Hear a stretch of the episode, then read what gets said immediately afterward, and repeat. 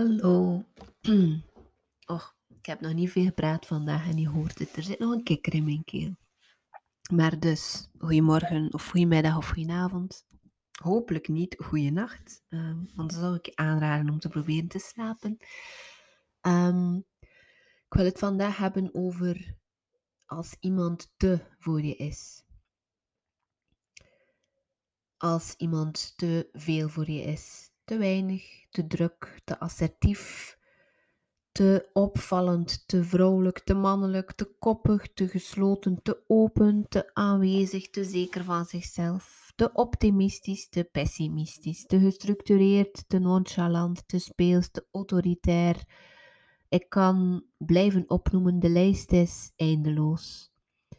Maar als iemand te voor je is, dan heb jij rond dat thema iets te ontwikkelen of iets lief te hebben. En dan komen we tot mijn dada natuurlijk, tot spiegelen. Als iemand te voor je is, dan kun je dat spiegelen naar wat zegt dat voor of over mij. Soms gebeurt het dat een ander ons iets spiegelt wat dat wij meer mogen ontwikkelen en meer naar buiten mogen brengen. Dus meer mogen leven of beleven. En het gebeurt wel eens dat de ander ons dat spiegelt in de ongezonde variant, in de doorgeslagen variant. Um, waarmee dat ik bijvoorbeeld bedoel, je kunt assertief zijn, maar je kan ook overdreven um, hard grenzen stellen bijvoorbeeld. Er is een verschil tussen gezond assertief zijn en um, uit verbinding en met een soort van um, ja, uit verbinding een, een, een grens stellen en uit verbinding assertief zijn. Ik weet niet of dat je bedoelt, of, of dat je begrijpt wat ik bedoel. Ik hoop van wel. Um, nu, als je dat merkt, dat je iemand te vindt, dan kun je dus gaan onderzoeken, is dat misschien een stukje in mij dat ik meer mag zijn? Ik ga opnieuw het voorbeeldje van assertief zijn. Als iemand voor jou te assertief is, dan heb jij misschien te leren grenzen stellen. Of te leren nee zeggen, of te leren opkomen voor jezelf. Maar soms zijn het ook stukjes in onszelf die schaduwzijden zijn geworden omwille van hoe dat er vroeger mee omgegaan is. Of hoe dat er vroeger op gereageerd werd. Stukken in onszelf die we wat aan de kant zijn gaan schuiven omdat we door hoe dat er vroeger op gereageerd werd, geleerd hebben, dit stukje van mij mag er precies niet zijn. Dit stukje van mij wordt niet gewaardeerd. Dus ik zal dat maar toedekken en niet meer te veel naar buiten brengen. Dan denk ik bijvoorbeeld aan heel erg luid zijn. Als kind, of ik heb twee, uh, een peuter en een kleuter, en die kunnen nogal luid zijn, aanwezig zijn. Uh, soms vind ik dat wel lastig. Maar als je iemand bijvoorbeeld te aanwezig vindt, dan zou dat kunnen dat jij vroeger in jouw kind zijn heel erg aanwezig was. En dat daarop gereageerd werd als op een manier dat dat niet oké was. Waardoor dat je dat stukje jezelf zo wat aan de kant bent gaan schuiven. Of als iemand te speels vindt, dan zou het kunnen. Het, zijn, het zou kunnen, niet. dit hoeft niet te kloppen voor jou, maar ik geef een aantal voorbeelden die misschien toch uh, wel kunnen resoneren. Of kunnen puzzelstukjes in elkaar doen van, uh, van ja, hoe kan ik dit nu voor mezelf gaan bekijken. Als iemand te speels is voor jou, kan het misschien zijn dat je heel erg serieus geworden bent. En dat jij je speelse kantje meer mag ontwikkelen of weer terug mag gaan liefhebben. Stel dat dat vroeger niet gewaardeerd werd of dat je vroeger het gevoel gekregen hebt um, dat je dan minder graag gezien werd. Dus die stukken die we opnieuw mogen gaan liefhebben en in balans inzetten. Het zou ook kunnen dat dat, als je iemand te vindt, dat dat een eigenschap is van jou, die je hebt moeten aan de kant doen om te overleven. Een beetje, ja, een linkje met wat ik, wat ik zo net vertelde. Um, je speelse kant moeten aan de kant doen om te overleven. Mm, ik ben bijvoorbeeld veel te vroeg mij volwassen moeten gaan gedragen, want wij hadden voor onze ouders eigenlijk een stukje te zorgen en het was niet andersom. En soms triggert een ander ook onbewust een dynamiek uit de relatie van vroeger waardoor dat je zonder dat je er, zonder dat je er um, bewust van bent, misschien in je kentstuk wordt geduwd en je kentstuk komt te staan in de plaats van je volwassen ik-kracht. En in al die situaties kun je met de vinger wijzen naar de ander. Ah ja, want die is te. Maar je kan ook de vinger naar jezelf wijzen. Als je moet dat eens doen als je een vinger wijst naar een ander. Doe het eens mee met mij. Hoeveel vingers wijzen er dan naar jezelf als je dat doet? Drie. Dus ik hoop stiekem dat je na het luisteren van deze aflevering, als je iemand te vindt, dat het kan gaan over je collega, je partner, iemand uit je team, je kind, je familie, je vrienden, dat dat misschien vanaf nu een andere betekenis mag krijgen. En dat je er met een bewuste bril mee kan omgaan. In de plaats van met die vinger naar de ander te wijzen, dat je spiegelt naar jezelf. En spiegelen dat is iets ja, wat dat nogal relevant is in mijn Draag je kracht Vrouwen die, daar, um, die dit volgen, die krijgen zo goed als elke week de mogelijkheid om een spiegelsessie bij te wonen, waarbij dat we dus die triggers, wat dat ons raakt, um, ja, gaan bespreken. En ik stel dan gerichte vragen en dan komen we tot waarover gaat het echt. Gaat dat over dat stukje dat nog dat meer mag ontwikkeld worden? Gaat, uh, brengt dat ons naar een kindstuk en een dynamiek van vroeger? Gaat dat over iets in onszelf dat we meer mogen lief hebben? En zo verder. Dus ja, kort als iemand te is, wat kan je daar dan mee doen als je er op een bewuste manier mee wil omgaan? En waar ik het ook nog over wil hebben, ik heb er een Instagram post over gemaakt, dus misschien heb je die al gelezen. Moest je mij nog niet volgen op Instagram, je kan me vinden via hade underscore. Ik wil het ook nog eens hebben over daadkracht en draagkracht en het verschil daartussen. Veel vrouwen die bij mij starten, hebben het een beetje gehad met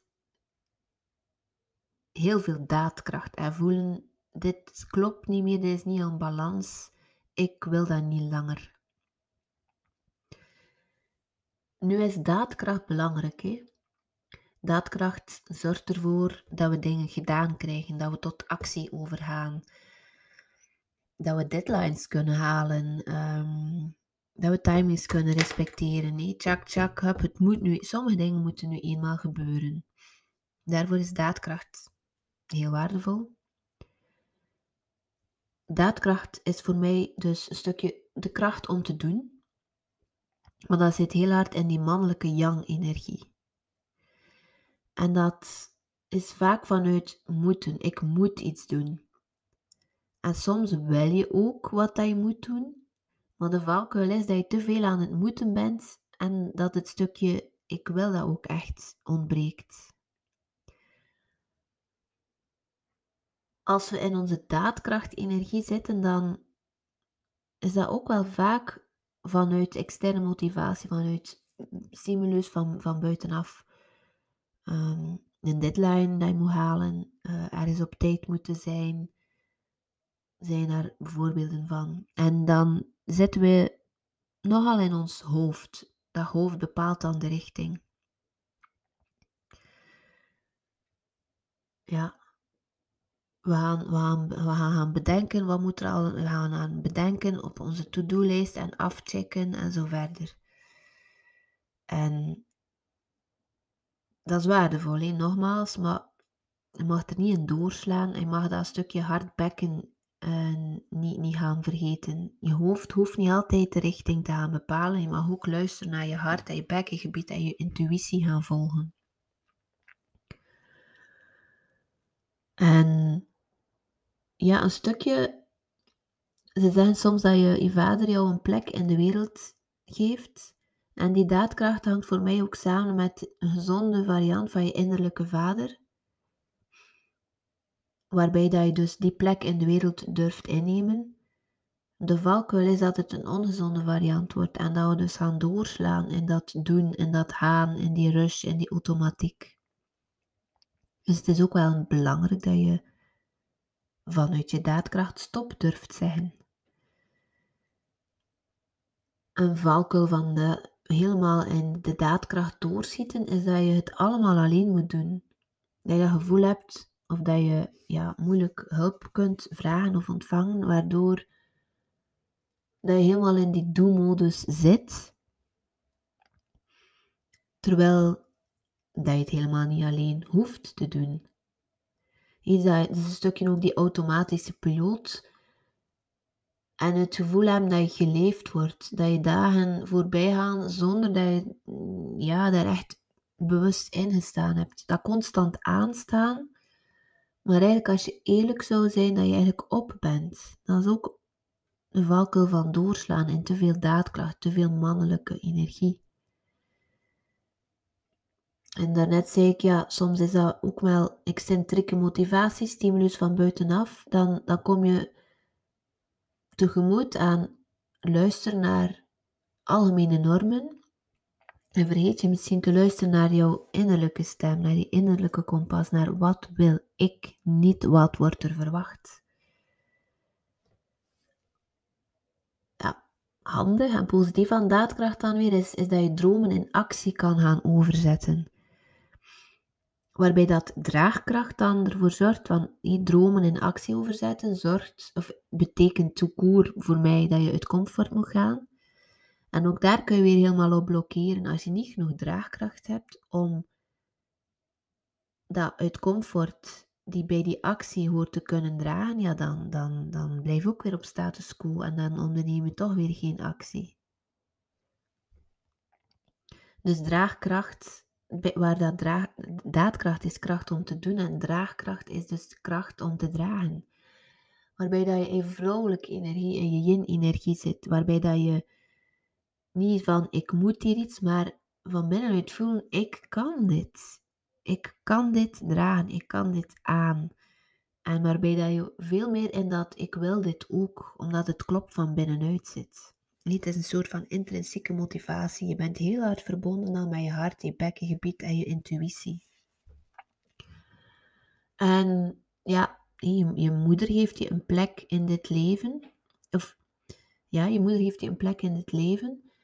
En als je vanuit draagkracht kun je die plek ook dragen, kun je die plek gaan innemen, kun je dat bestaansrecht aan neerzetten. Dus het is een gezonde variant van je innerlijke moeder.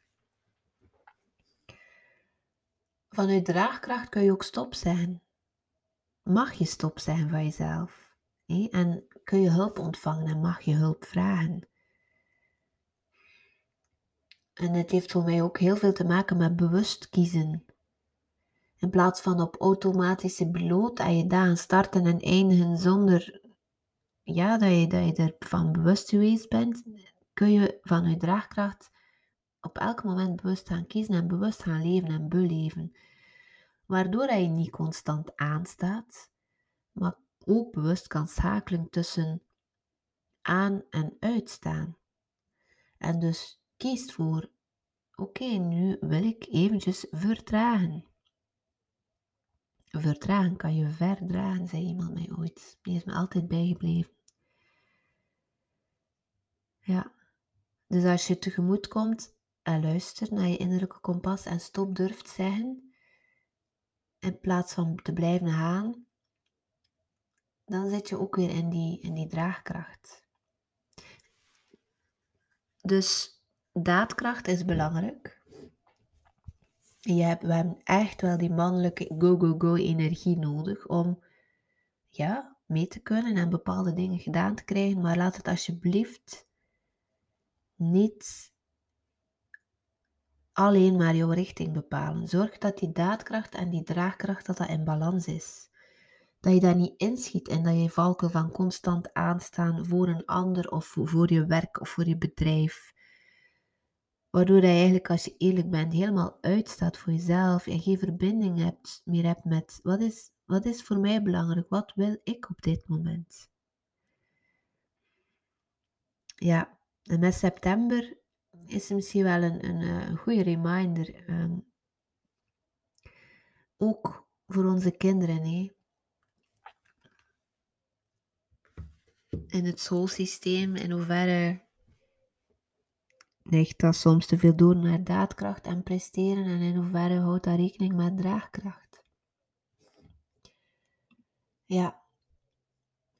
Ik heb er uh, Instagram posts over geschreven, maar ik wou het ook graag nog eens delen. Zo op die manier. Sommige mensen luisteren liever. En herhaling kan nooit geen kwaad. Hm. Moest dit bij jou binnenkomen of resoneren? Of je wil met mij over in gesprek gaan, weet dat je welkom bent. Um, je kan een gratis groeigesprek aanvragen. Daarbij luister ik naar jouw uitdagingen en je verlangens en vertel ik welke mogelijkheden ik voor jou zie als er een match is. Voor de Draag je Krachtdag in oktober zijn er nog een paar plekjes. Je vindt de link daar ook um, in de inleidende tekst bij deze opname.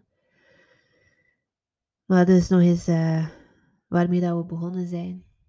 Als je iemand te vindt, als iemand te voor je is, dan heb je rond dat thema iets te ontwikkelen of lief te hebben en kun je dat spiegelen naar jezelf.